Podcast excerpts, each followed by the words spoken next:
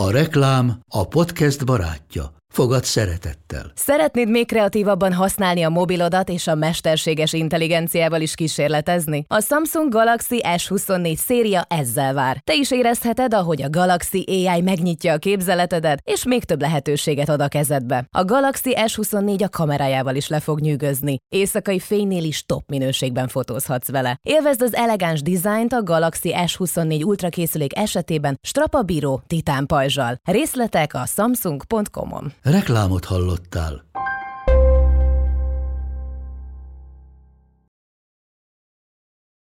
...1991. januárjának egyik fagyos estéjén a 62 éves Dolores Davis arra lett figyelmes, hogy a macskája az ablakban ülve kifelé bámul és nyávog.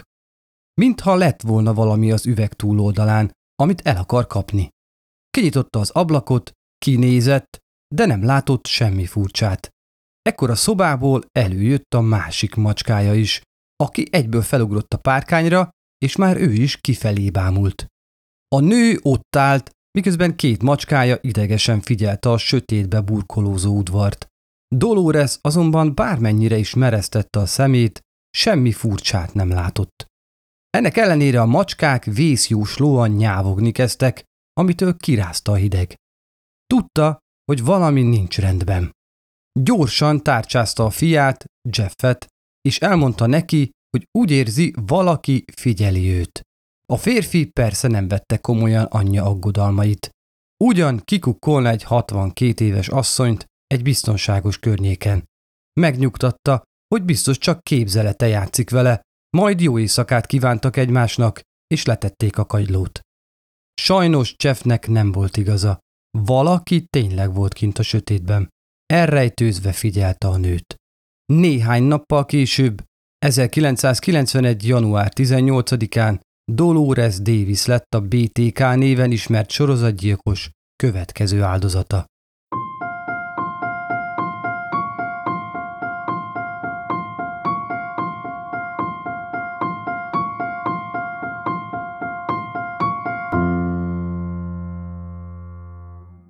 Sziasztok!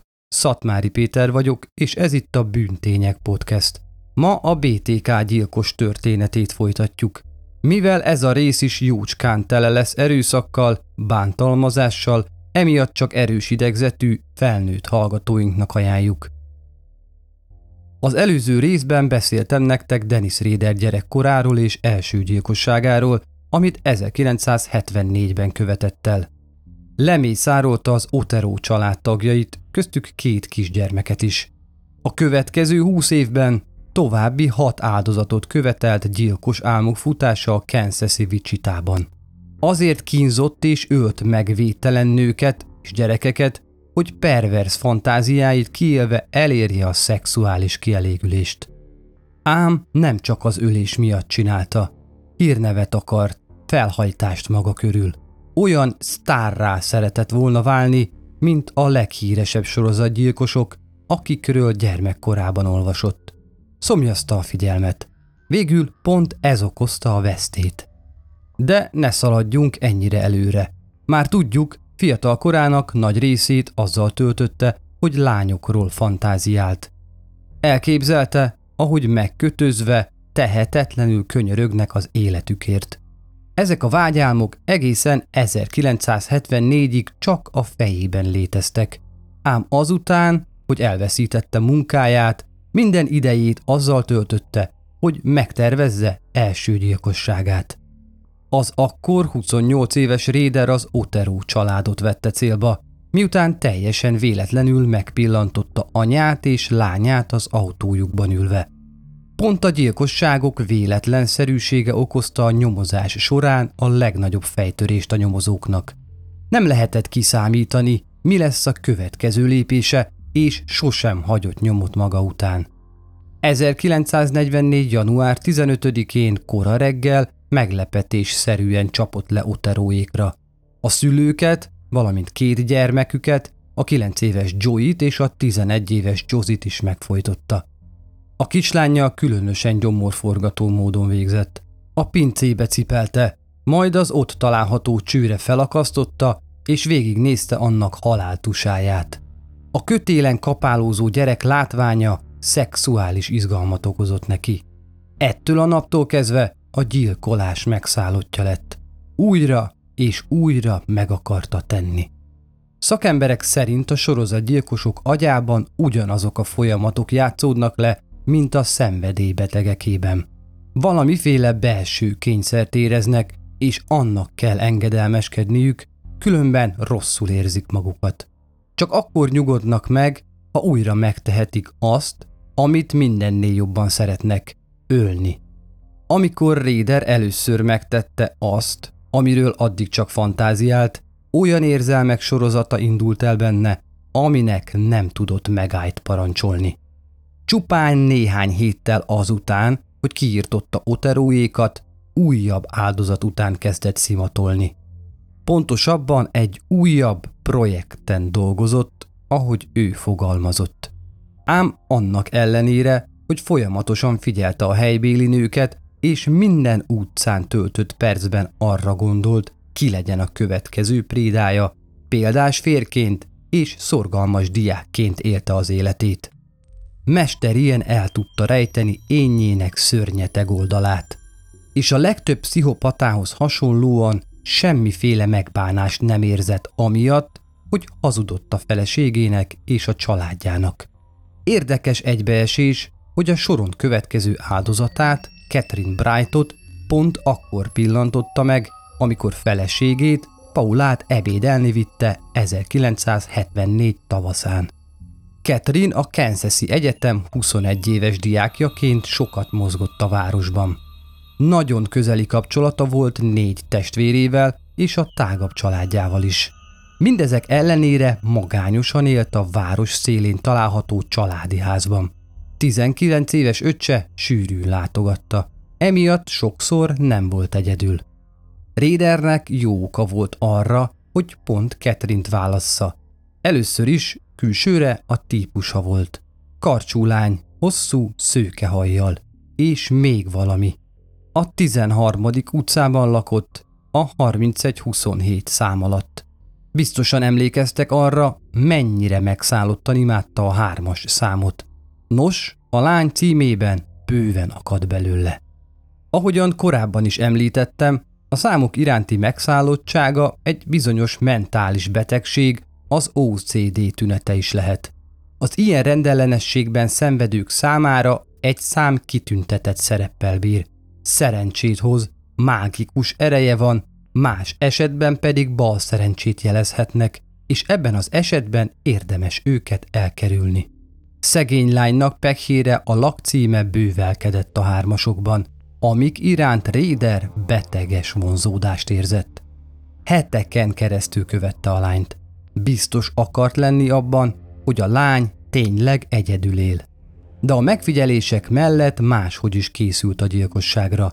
Folyamatosan erősítette kezeit egy stresszlabdával, nehogy úgy járjon, mint Oteróék esetében, amikor is a halottnak hit áldozatai felébredtek a folytogatás után. Ezt a kellemetlen meglepetést igyekezett elkerülni azzal, hogy már jó előre edzette kezeit. A gyilkossághoz a vadászkésén túl egy 22-es kaliberű koltot és egy 357-es magnumot vitt magával. Érthetetlen módon azonban a korábban állandóan kéznél tartott hit készletét ezúttal otthon hagyta. A fegyvereket kényelmesen elrejtette bő katonai zubbonyába kesztyűt is húzott, hogy ne hagyjon új lenyomatot. Minden készen állt legújabb projektjéhez, ami a lámpaoltás nevet kapta. Mindig kitalált valamilyen kódot a dolgaira. Nem csak a gyilkosságoknak voltak nevei, hanem a fegyvereknek, területeknek is. És amikor azt képzelte magáról, hogy ő egy titkos ügynök, ezekkel az álcákkal írta szuper rejtélyes feljegyzéseit, amit csak ő értett. Persze, ettől is izgalomba jött. 1974. április 4-én a helyi egyetem kampuszára hajtott, majd ott leparkolt a kocsiját. Catherine közel lakott az egyetemhez, így ő is könnyedén elsétált a lány otthonáig. Amikor odaért, meglátta, hogy a kocsia a felhajtón parkol. Ebből arra következtetett, hogy otthon van. Felvette a kesztyűket, és egy pillanatra elgondolkozott, hogy egy símaszkot is a fejére húz, de végül úgy döntött, hogy mégsem teszi. Ezután bekopogott, de a lány nem nyitott ajtót. Úgy tűnt, gyalog ment el valahova. Réder megkerülte a házat, betörte a konyhaablakot és bemászott. A lány valóban nem volt otthon. Gyorsan összesöpörte a törött üvegeket, és rendet rakott a konyhában, nehogy nyomot hagyjon maga után. Idegességében végig sétált a folyósón a hálószoba irányába, majd elővette a pisztolyt és babrálni kezdett vele. A fegyver hirtelen elsült. A szágódó golyó lyukat ütött Catherine fürdőszobájának ajtaján. Úgy tűnt, minden összeesküdött ellene. A helyzet még élesebbé vált, amikor meghallotta, hogy nyílik a bejárati ajtó. Catherine hazaért, és nem volt egyedül. 19 éves öccse Kevin is vele tartott. Nem volt mit tenni, meg kellett lepni őket. Előhúzta a fegyverét, és egyből az előszoba irányába indult. Hirtelen belépett, és hamarosan a két megszeppent fiatallal találta magát szembe. Egy ismerős történetet adott elő. Menekülő szökevényként pénzre és kocsira van szüksége. Senkinek nem esik bántódása, csak engedjék, hogy megkötözze őket, majd ha végzett, továbbáll. A testvérpár annyira meg volt lepődve, hogy szinte megszólalni sem tudtak. Réder már éppen hozzá akart látni a megkötözésnek, amikor villámcsapásként hasított bele a felismerés, hogy nem hozta el magával a pakkot, azaz a köteleket tartalmazó hit készletét. Semmi sem volt, amivel megbékjózhatta volna áldozatait. Pisztolyt fogott hát rájuk, és mindkettőjüket beterelte a lány hálószobájába. Ott a fegyverrel sakba tartva őket átkutatta a szekrényeket. Kendőket és egyéb ruhadarabokat keresett, amikkel ártalmatlanítani tudta volna áldozatait. Arra kényszerítette Kevint, hogy kötözze meg nővére kezeit, majd a fiút az ágytámlához láncolta. Ezután Ketrint átvonszolta egy másik szobába, és egy székhez erősítette kendőkkel. Úgy döntött, először Kevinnel végez, mivel fiatal, életerős férfiként igazi veszélyt jelentett ránézve. Visszasétált az első szobába. Megkereste a rádiót, beállított egy zenecsatornát, és maximumra tekerte a hangerőt, hogy a szomszédos szobában raboskodó Catherine ne hallja öccsének halálsikolyait. Ám ahogy a zsinort Kevin torkára tekerte, az hirtelen valahogyan kiszabadította magát. Miközben az életéért harcolt, Réder előhúzta a pisztolyát, a srác fejére célzott, és meghúzta a ravaszt. Kevin azonnal összeesett. A lány, amikor meghallotta a lövés hangját, sikoltozni kezdett. Réder átrohant, és próbálta megnyugtatni a sokban lévő lányt. Azt akarta elhitetni vele, hogy a testvérének kutya baja, és hamarosan mindkettejüket szabadon engedi. Catherine azonban pontosan tudta, hogy ez az egész csak hazugság. Minden erejével azon volt, hogy kiszabadítsa magát. Réder kezdett bepöccenni. Arra jutott, hogy ideje a lányt megfojtani, de nem bírt vele. Egyre dühösebbé vált, mert nem úgy alakultak a dolgok, ahogyan eltervezte. Catherine sokkal erősebb volt, mint azt hitte, és komoly erőfeszítésébe telt, hogy kordába tartsa a vergődő lányt. Végül még jobban meghúzta a karján lévő kendőket, majd átment a másik szobába, hogy meggyőződjön arról, Kevin valóban halott-e. Nem akart olyan meglepetést, mint korábban Oteroéknál. A fiút a földön fekve találta, fejéből dőlt a vér. Belerúgott, hogy lássa megmozdul-e, de nem történt semmi. Ám ez az egész csak színjáték volt. Kevin nagyon is élt. Hirtelen felpattant, és támadója fegyveréért nyúlt. Dulakodni kezdtek. Kevin magas volt ugyan, de a 70 kilójával nem volt nagy darabnak mondható. Réder ezzel ellentétben egy megtermett férfi volt. A srácnak esélyesen maradt. A férfi golyót repített az arcába, amitől azonnal a földre rogyott. Réder ekkor visszarohant a sikoltozó Ketrinhez, aki teljes pánikban próbálta magát eloldozni. Ekkor mögéje lépett, és újra megpróbálta megfojtani, de abban a pillanatban a kötelek a földre estek, és a lány kiszabadult. A soktól és az oxigén hiánytól kábultan próbált kijutni a házból, és amikor a keze már a kilincsért nyúlt, hirtelen egy döfést érzett a hátában. És még egyet, és még egyet. Réder összesen tízszer mélyítette vadászkését áldozata testébe. A lány összeroskadt. A falakat és a padlót beborította a vére, ám Ketrinben még mindig pislákolt az élet. Ekkor a támadója valami furcsa hangot hallott a ház belsejéből. Visszaszaladt abba a szobába, ahol Kevin feküdt, de legnagyobb meglepetésére a fiúnak ült helyét találta. Majd meghallotta, hogy becsukódik a bejárati ajtó. A srác két golyóval a fejében éppen akkor szaladt ki a házból. Réder tudta, hogy azonnal el kell hagynia a helyszínt, mert a zsaruk bármelyik percben megérkezhetnek. Felkapta Ketrin jogosítványát, és még néhány más apróságot trófeaként. Majd a lányon átlépve egyszerűen kisétált a házból.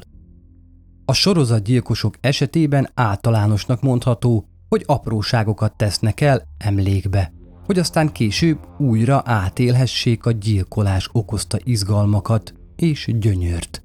Réder is emiatt vett magához pár dolgot Ketrin lakásából. Sietős léptekkel visszatért a kampuszon parkoló kocsiához, majd egyenesen gyerekkori otthonához hajtott.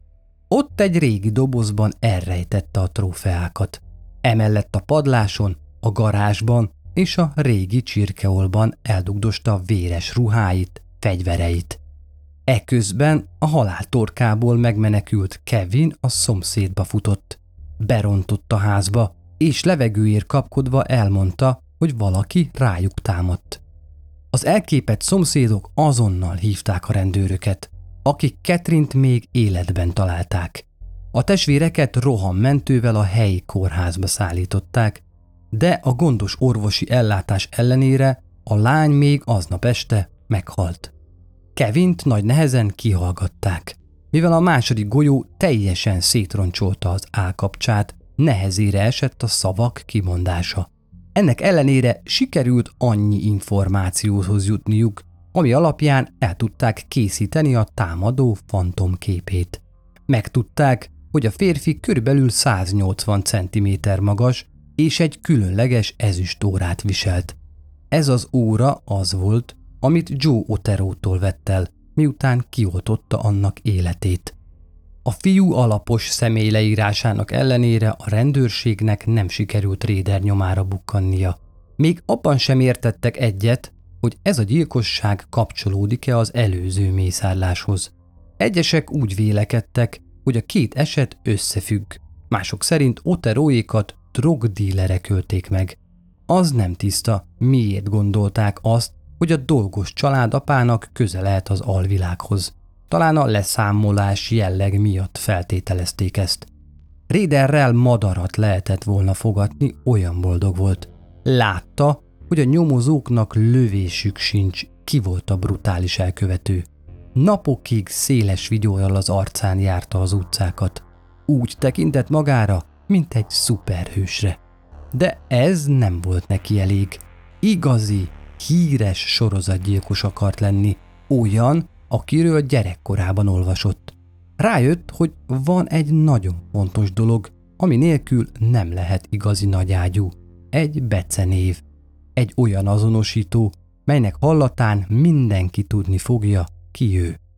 Még ezen év októberében egy levelet hagyott a városi könyvtár egyik könyvében. Majd tárcsázta a helyi magazin szerkesztőjét. Mindezt azért tette, hogy felhívja magára a média és a rendőrség figyelmét. A levél egyebek mellett sokkoló részleteket tartalmazott az Otero gyilkosságról. Így kétség nem fért ahhoz, hogy valóban a családot kiírtó, szadista gyilkos lépett kapcsolatba a hatóságokkal. Az üzenetet BTK néven írta alá, ami a gyilkossági módszerét írta le. A szó az angol bind, torture, kill, azaz megkötözni, megkínozni és megölni szavak kezdőbetűjéből állt össze. 1974 őszére Dennis Reader már öt ártatlan életet vett el, majd októberben kommunikálni kezdett a hatóságokkal. Mindezek mellett úgy élt, mint egy átlagos vicsitai polgár. Iskolába járt, és végül munkát is sikerült találnia. Nem fogjátok kitalálni, hol kezdett dolgozni. Egy biztonsági szolgálatnál. A gyilkosságok miatt ugyanis rettegtek az emberek, és igyekeztek minél több berendezést felvonultatni a városban garázdálkodó, kegyetlen gyilkos ellen. Így hát Réder azzal töltötte napjait, hogy riasztó rendszereket szerelt be családok otthonaiba. Arra is gondja volt, hogy feleségének eljátsza a tökéletes fér szerepét. Ennek meg is lett az eredménye. Hamarosan megfogant első közös gyermekük. Egyes pszichológusok szerint őszintén szerette párját, és élvezte vele az életet, de legbenső, sötét fantáziái erősebbek voltak ennél. A mindennapok egyhangúsága elől ezekbe a vágyálmokba menekült. Imádott azon gondolkozni, hogyan fogja megkötözni és megkínozni következő áldozatát. A normális emberek a stressz elől kirándulni vagy sportolni mennek. Réder azonban abban lelte örömét, a beteg dolgokról fantáziálhatott. Később azonban már nem csak a fejében lévő dolgokkal nyugtatta lelkét. Rászokott arra, hogy megkötözte magát, és bizarr szelfiket készített. Egyszer például műanyag fóliába burkolózott, és úgy tett, mintha élve lenne eltemetve egy frissen ásott sírban. A következő év júliusában megszületett kisfiúk Ryan. A felesége Paula innentől kezdve minden napját otthon töltötte a babával. A gondos családapa továbbra is a biztonság technikai cégnél dolgozott. Kívülről úgy tűnt, tündér mesébe illő élete van. Valójában azonban a lelke mélyén kavargó sötétség újra kitörni készült. Minden egyes percben áldozatra vadászott. Így ment ez két éven keresztül, majd 1977 márciusában megszületett a döntés, hogy ki lesz a következő. Meg volt az új projekt. Nem meglepő, ha azt mondom, hogy ismét a hármas számbűv köréből választotta ki a nőt. Sőt, úgy gondolta, hogy a gyilkosságra a legalkalmasabb időpont az év harmadik hónapja, azaz március. Ez lett a Zöld projekt. 1977. március 17-én Réder bekopogott egy nő lakásának ajtaján. Kezében tartotta aktatáskáját, melyben a kit készlete lapult. Hiába várt, nem érkezett válasz a lakás belsejéből. Emlékeiben élénken élt a korábbi gyilkosság kudarca. Emiatt úgy döntött, ért a jelekből, és inkább egy másik áldozatot keres. Ahogy a környéket járta, meglátott egy öt éves kisfiút, Stevent, aki anyukájának vitt épp levest ebédre. Ugyanis az egész családot ledöntötte lábáról az influenza, így a kisovodást küldték el a boltba. Réder ezt egy isteni jelnek tekintette, és azon gondolkodott, talán a kisfiú anyja lehet a következő célpontja. Leszólította a gyereket, majd mutatott egy fotót a feleségéről és a kisfiáról. Azt hazudta, hogy eltűntek, és őket keresi.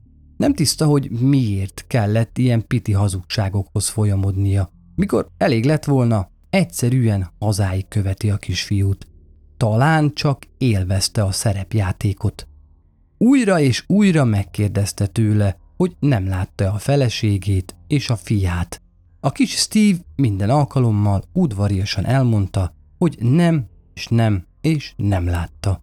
Elváltak útjaik, ám Réder fél szemmel a fiút figyelte. Eközben bekopogott egy másik lehetséges áldozathoz, akit szintén figyelt már egy ideje. A nőt Cheryl Gilmore-nak hívták.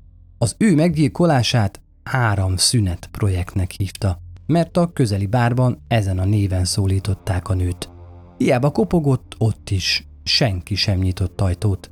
Ahogy ott állt a verandán, szeme figyelemmel kísérte a fiúcskát, aki éppen akkor lépett be a pár méterrel arrébb lévő házba. Az épület falán a 13-11 számált. Nem is kellett neki több. Abban a pillanatban eldöntötte, hogy ott fog gyilkolni. Miután hazaért, a kis Steve nem akart sem a nyolc éves bátyjával, sem a négy éves hugával játszani. Inkább bebújt gyengélkedő anyja mellé az ágyba, és ott beszélgettek. Egyszer csak kopogást hallott a bejárat felől. Azonnal felpattant, és bátyjával versenyezve rohant az ajtót kinyitni. Steve nyert, de örök életében bánni fogja a pillanatot, amikor kitárta az ajtót a vendégnek. Farkas szemet nézett ugyanis azzal a fura fazonnal, aki nem sokkal korábban egy fotót mutogatva keresett egy nőt és egy gyereket. Réder folytatta a korábban elkezdett mesét.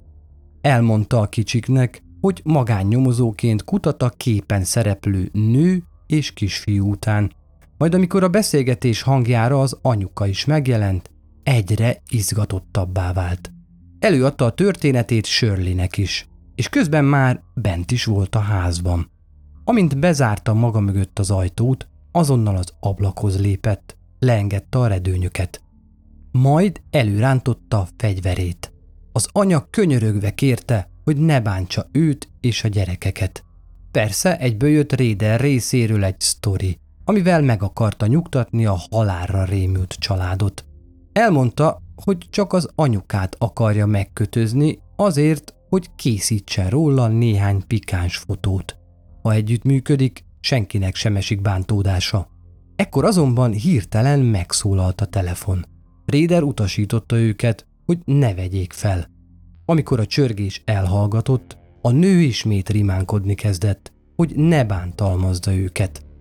Ez persze Rédert nem hatotta meg.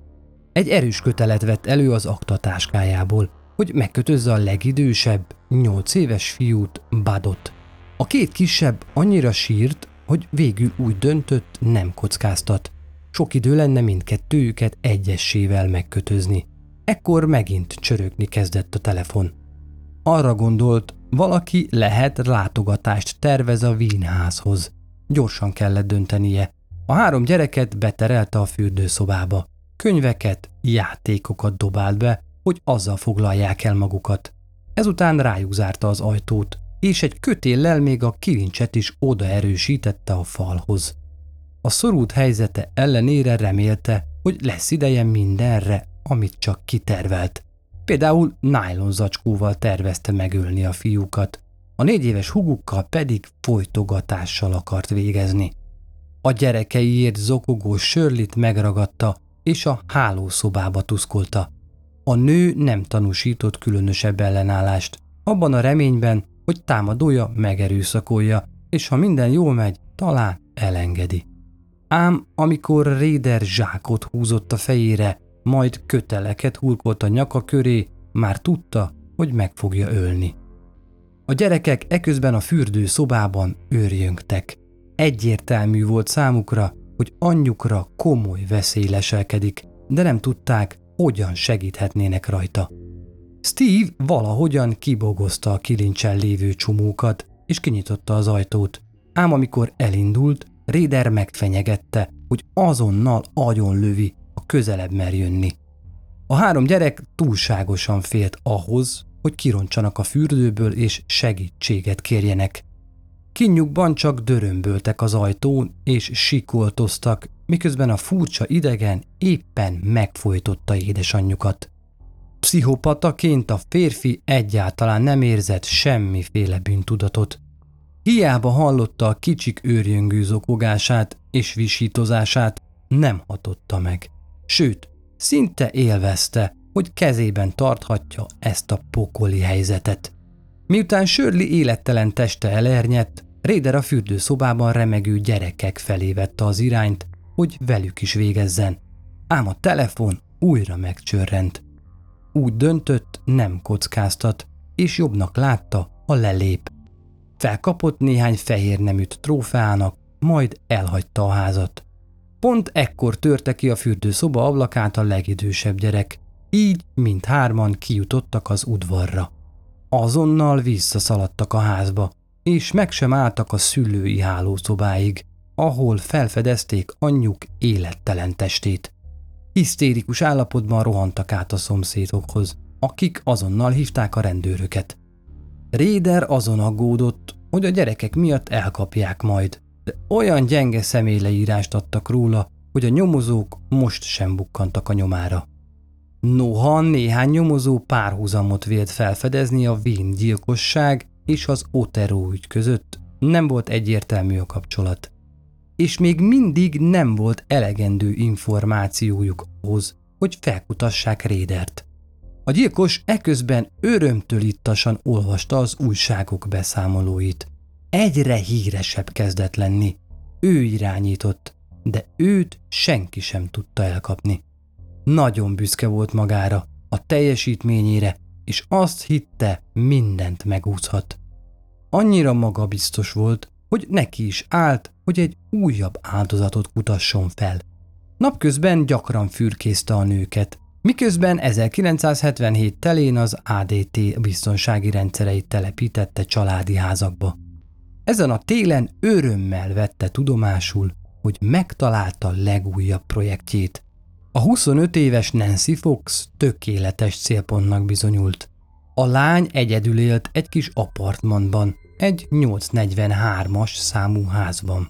Réder kifigyelte, hogy sem gyerek, sem testvér, sem férj nem bukkan fel, így remélhetőleg senki sem fogja megzavarni a kis projektjében, amit rókavadászatként emlegetett. Nancy vezeték neve ugyanis magyarul rókát jelent. December 8-án elindult otthonról, és megemlítette feleségének, hogy aznap sokáig fog tanulni a könyvtárban. Pár órát valóban egy dolgozattal foglalkozott, ám este kilenc körül elhagyta az intézményt, és hit készletével felfegyverkezve egyenesen Nancyhez hajtott. Bekopogott, hogy megbizonyosodjon arról, valóban nincs otthon senki. Amikor a lány nem nyitott ajtót, megkerülte a házat, megkereste a telefonvezetéket, és elvágta azt. Ezután betörte az egyik ablakot, és bemászott a kis lakásba. A sötétben lapulva várta, hogy a lány hazatérjen az ékszer üzletből, ahol délutáni műszakosként késő estig dolgozott. Fejből tudta már a lány beosztását, és azt is, körülbelül mikor ér majd haza. Rituálisan megivott egy pohár vizet. Ezt a szokását még az Otero gyilkosságok idején kezdte el alkalmazni. Ezután ellenőrizte a telefont, hogy biztosan nincs-e vonal. A készülék néma maradt. Ebben a pillanatban belépett Nancy. Igazán dühös lett, amikor meglátta, hogy valaki a nappaliában üldögél. Raider előadta a mesét, csak szexelni akar vele, azután el fogja engedni. A lány beleegyezett, de azt kérte, előbb használhassa a fürdőszobát. Raider ezután megkötözte a kezeit, és bevitte a hálószobába. Arra kényszerítette, hogy hasonljon le rá. Egy övet kötött a nyakára, és addig folytotta, míg a lány el nem vesztette az eszméletét. De még nem fejezte be. Különös gyönyört érzett akkor, amikor áldozatait mentálisan is megkínozhatta. Nancy szenvedését a lehető leghosszabbra akarta elnyújtani. Megvárta, hogy a lány magához térjen, majd egészen közel hajolt hozzá, és a fülébe suttogta. Én vagyok a BTK gyilkos. Már megöltem hat embert, és most te következel. Nancy kétségbe esetten küzdött, de nem volt elég erős ahhoz, hogy szembeszálljon támadójával. Az végül megfojtotta, és amíg a lány haláltusáját figyelte, belemaszturbált annak kék hálóingébe. Miután végzett, alaposan kitakarította a lakást, és közben arról sem feledkezett meg, hogy néhány apróságot magához vegyem. Elvitte a lány ruháit, ékszereit és a jogosítványát is. Büszke volt erre a gyilkosságra, ahol végre minden úgy alakult, ahogy eltervezte. Alig várta, hogy valaki felfedezze a büntényt. Egész este csak várt és várt, de nem érkezett semmiféle hír sem a meggyilkolt lányról. Másnap már nem bírt magával, ezért ő maga tárcsázta a rendőrséget egy nyilvános fülkéből, és bejelentette, hogy egy holttestet fognak találni a lány lakcímén. A diszpécsert teljesen összezavarták a hallottak, ezért kérdésekkel kezdte el bombázni, hogy minél többet tudjon meg az esetről. De Rédernek nem volt kedve cseverészni, így lelógatta a kagylót, és kilépett a fülkéből. Egy tűzoltó éppen akkor lépett be a telefonfülkébe, amikor Réder kijött onnan. Amikor később megkérdezték, milyen ember volt bent előtte, úgy becsülte, hogy Réder talán két méter magas lehetett, és szőke haja volt. Hm, nem volt túl pontos leírás, így ez megint nem volt elég bizonyíték a nyomozók számára. Réder borzasztóan izgatott volt, hogy ezúttal sem kapták el. Még úgy sem, hogy ő maga jelentette be a saját bűncselekményét. Még jobban fel akarta hívni magára a média figyelmét, így elküldött egy kis versecskét a helyi újságnak, amit a három gyerekes édesanyja meggyilkolása ihletett. Nagy bánatára azonban az újság nem hozta le az irományát. Ez mérhetetlenül felhúzta, ezért pár nappal később egy Nancy haláláról szóló költeményt postázott, ezúttal a helyi televízió stúdiójába. Az aláírását sem hagyta le. BTK. Emellett más tévécsatornáknak is üzent, melyekben azon kesergett, hogy a Wichita Eagle nevű helyi lap ignorálta a Shirley Weenről írt versét. Természetesen ezek az írományok mind a rendőrség kezére kerültek. Rédert nagyon zavarta, hogy a rendőrség nem vette észre, hogy egy sorozatgyilkossal van dolguk. Szerette volna kicsit felszítani a tüzet, ezért úgy döntött, segít kicsit a nyomozóknak azzal, hogy megvilágítja az összefüggéseket. Rámutatott az esetek közötti azonosságokra. Kötözés, folytogatás, női áldozatok, elvágott telefonvezetékek. Mérhetetlenül élvezte, hogy a tűzzel játszhat. Mindent kockára tett, és vékony jégen táncolt, de nagyon élvezte ezt a táncot, és megbabonázta az érzés, hogy az ő kezében van az irányítás. Ám hamarosan bővült a családja, így túlságosan is elfoglalt lett ahhoz, hogy további gúnyos leveleket írkáljon a médiának. Lánya Kerry Raider 1978. június 13-án született. Két gyermekes család apaként egyre kevesebb szabad ideje maradt. Ám azt a keveset is azzal töltötte, hogy a következő áldozatára vadászott. Egy karcsú évvel később, 1979. áprilisában meg is találta. A 63 éves Anna William férje halála után magányosan élt Vicsitai otthonában. De nem volt teljesen egyedül. Néhány házzal arrébb lakott ugyanis unokája, a 24 éves Rebecca, aki gyakran időzött nála. Amikor Réder először meglátta a lányt, azt hitte, hogy ő lakik abban a házban. Amikor utána nézett a ház tulajdonosának, azt látta, hogy egy bizonyos Anna az. Emiatt úgy gondolta, hogy Rebekát Anának hívják. Úgy döntött, hogy Rebeka lesz a következő áldozata. A gyilkosság neve pedig Fenyő Toboz projekt lett, mivel ez volt az utca neve. Április 28-ának estéjén úgy döntött, ideje lecsapnia. Elvágta a telefonkábelt, és betört a házba. Rebekát kereste, de sem ő, sem pedig Anna nem volt otthon. Egy ideig várt, de miután senki sem jött, elindult haza. Nem tudott ugyanis túl sokáig kimaradni. Hiába voltak esti órái az egyetemen, azok nem tartottak olyan sokáig. Végül feladta. Ellopott néhány ékszert, ruhát és zoknikat. Távozása előtt arra is volt még ideje, hogy egy rúzsal fenyegető üzenetet hagyjon a ház tulajának. Itt járt BTK. Szerencsére Anna április 28-án késő estig egy táncklubban volt, és csak este 11-kor ért haza. Amikor belépett a házba, egy csomó ruhát talált a padlón szétszórva. Nem sokkal később felfedezte az ékszerek hiányát. Telefonálni akart, de a vonal süket volt. Mivel ő is rengeteget foglalkozott az akkoriban történt gyilkosságokkal. Tudta, hogy ezek csak egy dolgot jelenthetnek. Nála járt a BTK gyilkos. Annak ellenére, hogy nem sikerült megölni Anát, Raiders még mindig szomjazta a figyelmet. Június 14-én két csomagot adott postára. Az egyiket a TV állomásnak címezte, a másikat pedig Anna Williams otthonába. A lánya nyitotta ki, Rebecca édesanyja. Mikor meglátta a küldemény tartalmát, a soktól az kiesett a kezéből. Egy mesztelen nőt ábrázoló rajz volt az. Egy olyan sállal volt megkötözve, amelyet anyja házából loptak el. Mellette egy vers. Ó, Anna, miért nem jöttél el? címmel. A versben, ami tele volt elgépelésekkel, Réder azon kesergett, hogy Anna nem lett az ő nyolcadik áldozata. Anna annyira megrémült, amikor megtudta, hogy a BTK járt a házában, hogy el is költözött a városból.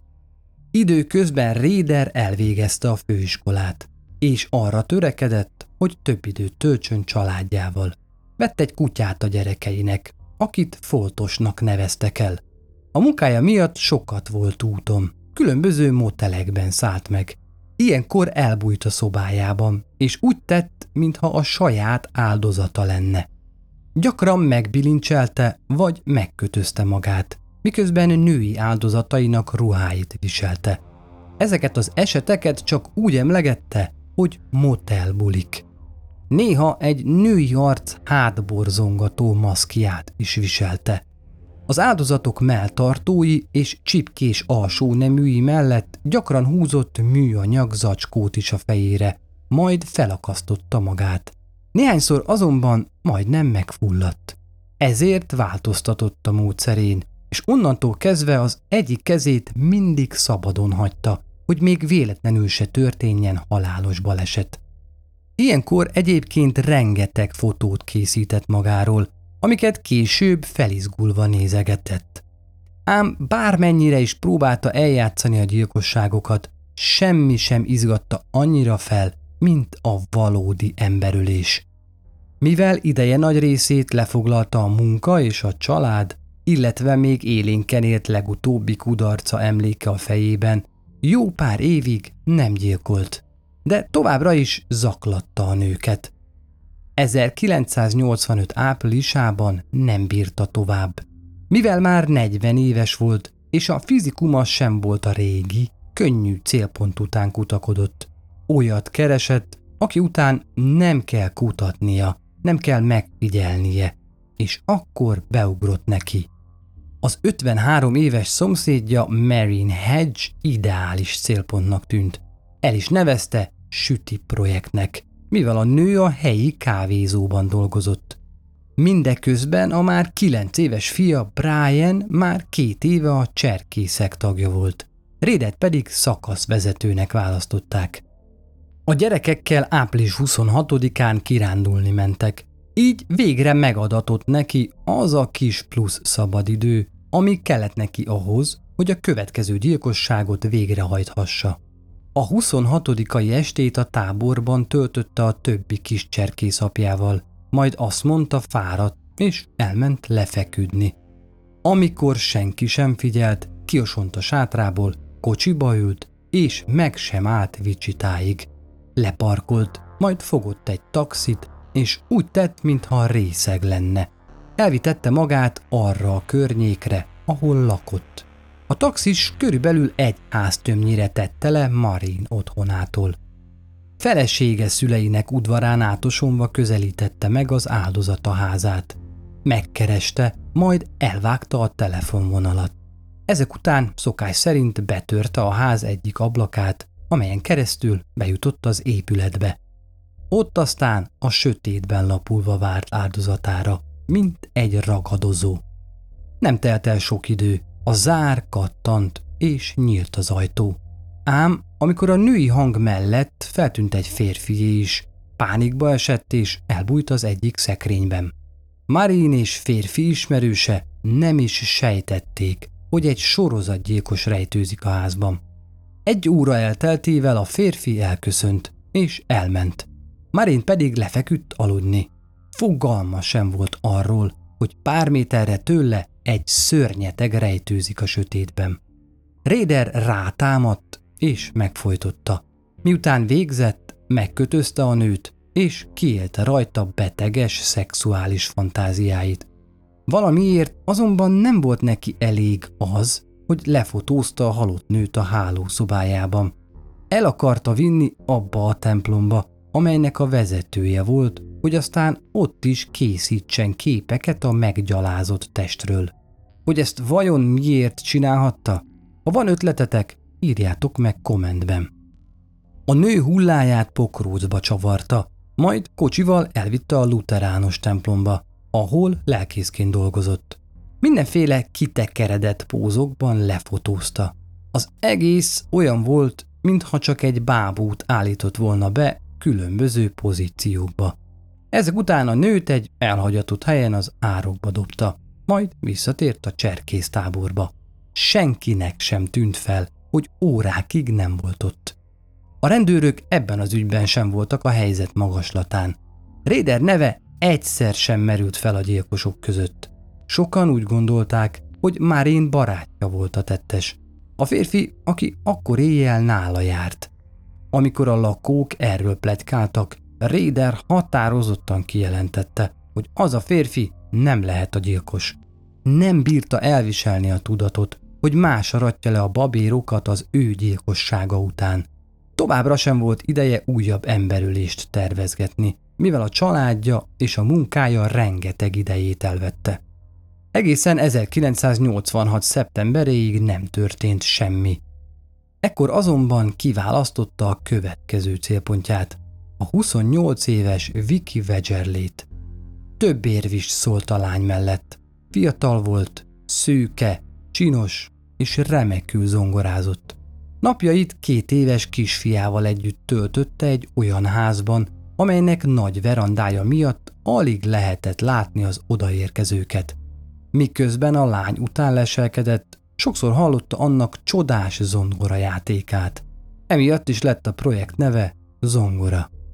Szeptember 16-án bekopogott Viki házának bejáratán. Telefonszerelőnek adta ki magát, és amikor a fiatal anyuka ajtót nyitott, egyből benyomult a házba. Fegyvert fogott a sokban lévő nőre, és betessékelte a hálószobába. A férfi folytogatta, de Viki ellenállt. Össze-vissza karmolta az arcát, maradandó helyeket okozva ezzel Rédernek. Mindezek ellenére végül megölte a lányt. Ezután három fotót készített a holtestről, ellopott néhány dolgot, hogy trófeaként őrizze. Elvitte a lány jogosítványát is, majd angolosan távozott a helyszínről. A két éves kisfiút szerencsére nem bántotta. A kicsi békésen játszott a nappaliban.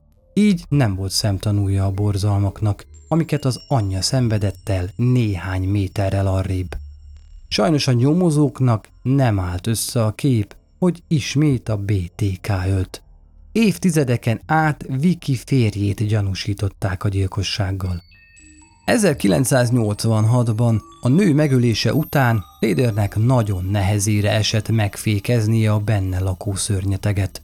A 80-as évek végén a rendőrség felfedezte a DNS profilozásban rejlő lehetőségeket, és egyre gyakrabban használták gyilkosságok felderítéséhez. Réder pedig tudta, hogy nagyon óvatosnak kell lennie.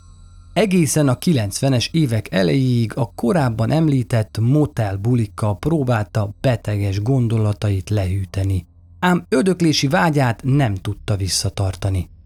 1991. január 18-án elkövette az utolsó gyilkosságot. Újra a fia cserkész kirándulásának apropóját használta fel, hogy egy kis szabadidőhöz jusson. Ismét eljátszotta, hogy aludni megy, majd a sátorból kiosonva a 62 éves Dolores Davis házához hajtott. Betört, majd egy harisnyával megfojtotta áldozatát.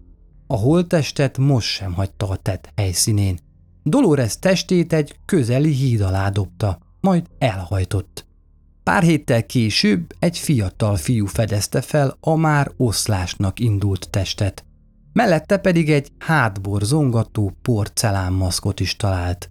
A rendőrségnek fogalma sem volt arról, ki lehetett a tettes. 1991. májusában Réder új munkát kapott. Közterület felügyelő lett, és imádott feljelentéseket írni. Új pozíciója mellett kicsit több szabad ideje lett, így újabb áldozat után kezdett szimatolni. A környéken járva több lakóval is összetűzésbe került, mivel minden apró kihágást szigorúan büntetett, és sűrűn osztogatta a vastag bírságokat. Sok-sok évig nem történt semmi. Ennek főleg a családi elfoglaltságok voltak az okai, illetve az, hogy valahogyan sikerült kordába tartani a beteges gondolatait. Egészen 2004-be ugrunk, amikor az Otero gyilkosság 30. évfordulója alkalmából megjelent egy cikk a helyi újságban BTK-ról.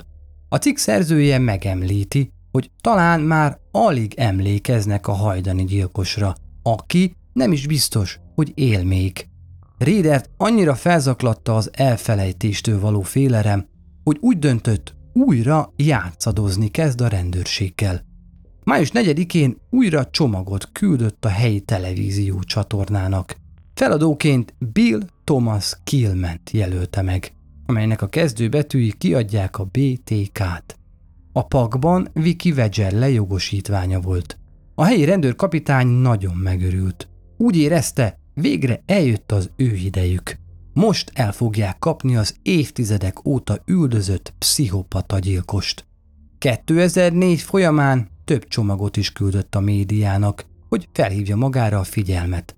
Megszellőztette azt is, hogy már kinézte a 11. áldozatát. Ezzel emelte a tétet, de nem bánta. Imádta, hogy minden szem rászegeződik. Októberben készen állt arra, hogy újra üljön, de az utolsó pillanatban visszavonulót fújt. A rendőrség továbbra is azon volt, hogy folyamatos kommunikáció legyen köztük és Réder között. Bíztak abban, hogy előbb-utóbb valami hívát vét, és azt kihasználva végre elkaphatják. 2005. februárjában aztán végre történt valami. Rédernek rengeteg idejébe került, hogy üzeneteit megírja, lefénymásolja, postázza a rendőrség és a média számára. A technika szele őt is meglegyintette, és arra gondolt, sokkal egyszerűbb lenne a gúnyos üzeneteit floppy lemezen küldenébe. Egy kis cetlit hagyott a rendőrséghez közeli szemetesben, amelyben arra kérdezett rá, hogy egy floppy lemez tartalmaz-e információkat a feladóról. Az alapján le lehet-e nyomozni. Arra kérte a rendőröket, hogy legyenek őszinték. A nyomozók kódolt üzenetben válaszoltak egy helyi újság pasábjaim. Az üzenetben ez állt. Rex, minden rendben lesz. Réder naivan azt hitte, hogy a rendőrség igazat mond. Így 2005. február 15-én floppy lemezt küldött a helyi média számára. A lemezt azonnal továbbították a rendőrségnek, akik megkezdték a fájlok vizsgálatát. Hamarosan világossá vált számukra, hogy egy Dennis nevű férfit keresnek, aki a luteránus templom számítógépét használja. Az internet segítségével ezután perceken belül kiderült, ki ez a rejtélyes férfi, akire évtizedek óta vadásznak. Dennis Raidert ugyanis éppen akkor választották meg a luteránus egyház helyi vezetőjének. Sajnos ez azonban még nem volt elegendő bizonyíték ahhoz, hogy vádat emeljenek ellene. Bármennyire is szerették volna azonnal megrohanni a házát, még egy kicsit türelemmel kellett, hogy legyenek. Az akkori legmodernebb DNS eljárást akarták alkalmazni, aminek segítségével a helyszínen talált spermából kinyert örökítő anyagot hasonlították össze réderével. De hogyan tudnának mintát szerezni tőle anélkül, hogy gyanút fogna? Szerencsére a helyi egyetem egészségügyi adatbázisában megvolt lánya, Kerry mintája. A rendőrök azonnal összevetették a két mintát, ami egyezés mutatott. A kegyetlen bűnöző a lány apja volt. A laborban döbbenten néztek össze a nyomozók. Végre megtalálták a BTK gyilkost. Hamarosan megfigyelés alá vették. pár nap múlva pedig lecsaptak rá az ebéd idejében, és letartóztatták. Nem lepődött meg, amikor a komandósok megbilincselték, de mégis azt kívánta, bár csak golyót repíthetne valamelyik fejébe. Amikor szembesítették azzal, hogy DNS-e egyezés mutat a helyszínen találtakkal, már tudta, nincs tovább. Itt a történet vége. Beszélgetései alkalmával bevallotta, hogy túl messzire ment, és túlságosan magabiztos volt. Bizonyára ez okozta a vesztét. A nyomozók hamarosan megtalálták a különböző helyekre elrejtett trófeákat, véres ruhákat, fotókat az áldozatokról és magáról Réderről is, amint a meggyilkolt nők ruhájában lóg egy kötélen. Igazi borzalom volt a bizonyítékok felkutatása. Még a sokat látott rendőröknek is sok volt. Néhányan szabályosan rosszul lettek a fotókat látván. A kirendelt védő ügyvéd igazságügyi elmeorvosi szakvéleményt kért, ami megállapította, hogy Réder ugyan több súlyos mentális zavarban szenved, mint például a minták és számok iránti megszállottság, narcisztikus személyzavar, empátia hiány, de alapvetően tisztába van tetteivel. Emiatt a büntető per alatt beszámíthatónak mondható. Ám Réder nem akart tárgyalást. Talán azért tette, mert így akarta megkímélni a családját a fájdalmas és megterhelő procedúrától. Ők egyébként szó szerint sokkot kaptak, amikor kiderült, kivel éltek egy fedél alatt évtizedeken keresztül. 2005. június 27-én részletes vallomást tett mind a tíz gyilkosságról. Teljesen őszinte volt. Tudta, hogy már nincs értelme a játszmázásnak. Bár, hogy idegesítse a kihallgató tiszteket, az órákon keresztül tartó vallomás tétel alatt furcsa, cserregő hangot adott ki, amivel az őrületbe kergette a rendőröket. Még akkor is a bolondját akarta járatni velük. Az ítélet hirdetés során bűnösnek találták 10 ember életének kioltásában, és 175 évnyi börtönt szabtak ki rá. A közeli Eldorádó fegyházba szállították, ahol maximális biztonsági felügyelet mellett kezdte meg büntetése letöltését. A mai napig ott él. Családja egyszer sem látogatta meg. Felesége, Póla azonnal elvált, és soha többé nem állt szóba vele. A gyermekei szinte meghasonultak. Emlékeikben az apjuk egy család centrikus, csupa szívlélek volt. Képtelenek voltak elhinni, hogy ugyanaz az ember brutálisan elvett tíz ártatlan életet. Réder az elmúlt évtizedeket saját pszichéjének elemzésével töltötte, hogy kiderítse, vajon mi késztette őt a gyilkolásra. A tanulmányból könyv is készült. Érdekes egyébként, hogy végül elérte azt, amire gyerekkora óta vágyott. Olyan híres sorozatgyilkossá vált, akiről filmek, könyvek újságcikkek születtek. Az ő története inspirálta többek között Stephen King Jó házasság című novelláját, amiből később mozifilm is készült. Ám ez csak amolyan 15 perc hírnév. Remélhetőleg neve lassan-lassan feledésbe merül. Ő pedig egyedül, zárkája csendjében várja az idő múlását és a halált. Köszönöm, hogy ismét velem tartottatok. A részt Szilágyi Perjesi Réka írta. Esetet továbbra is ajánlhattok, illetve ha megtehetitek, támogassátok a csatornát Patreonon. Találkozunk a következő epizódban. Addig is, sziasztok!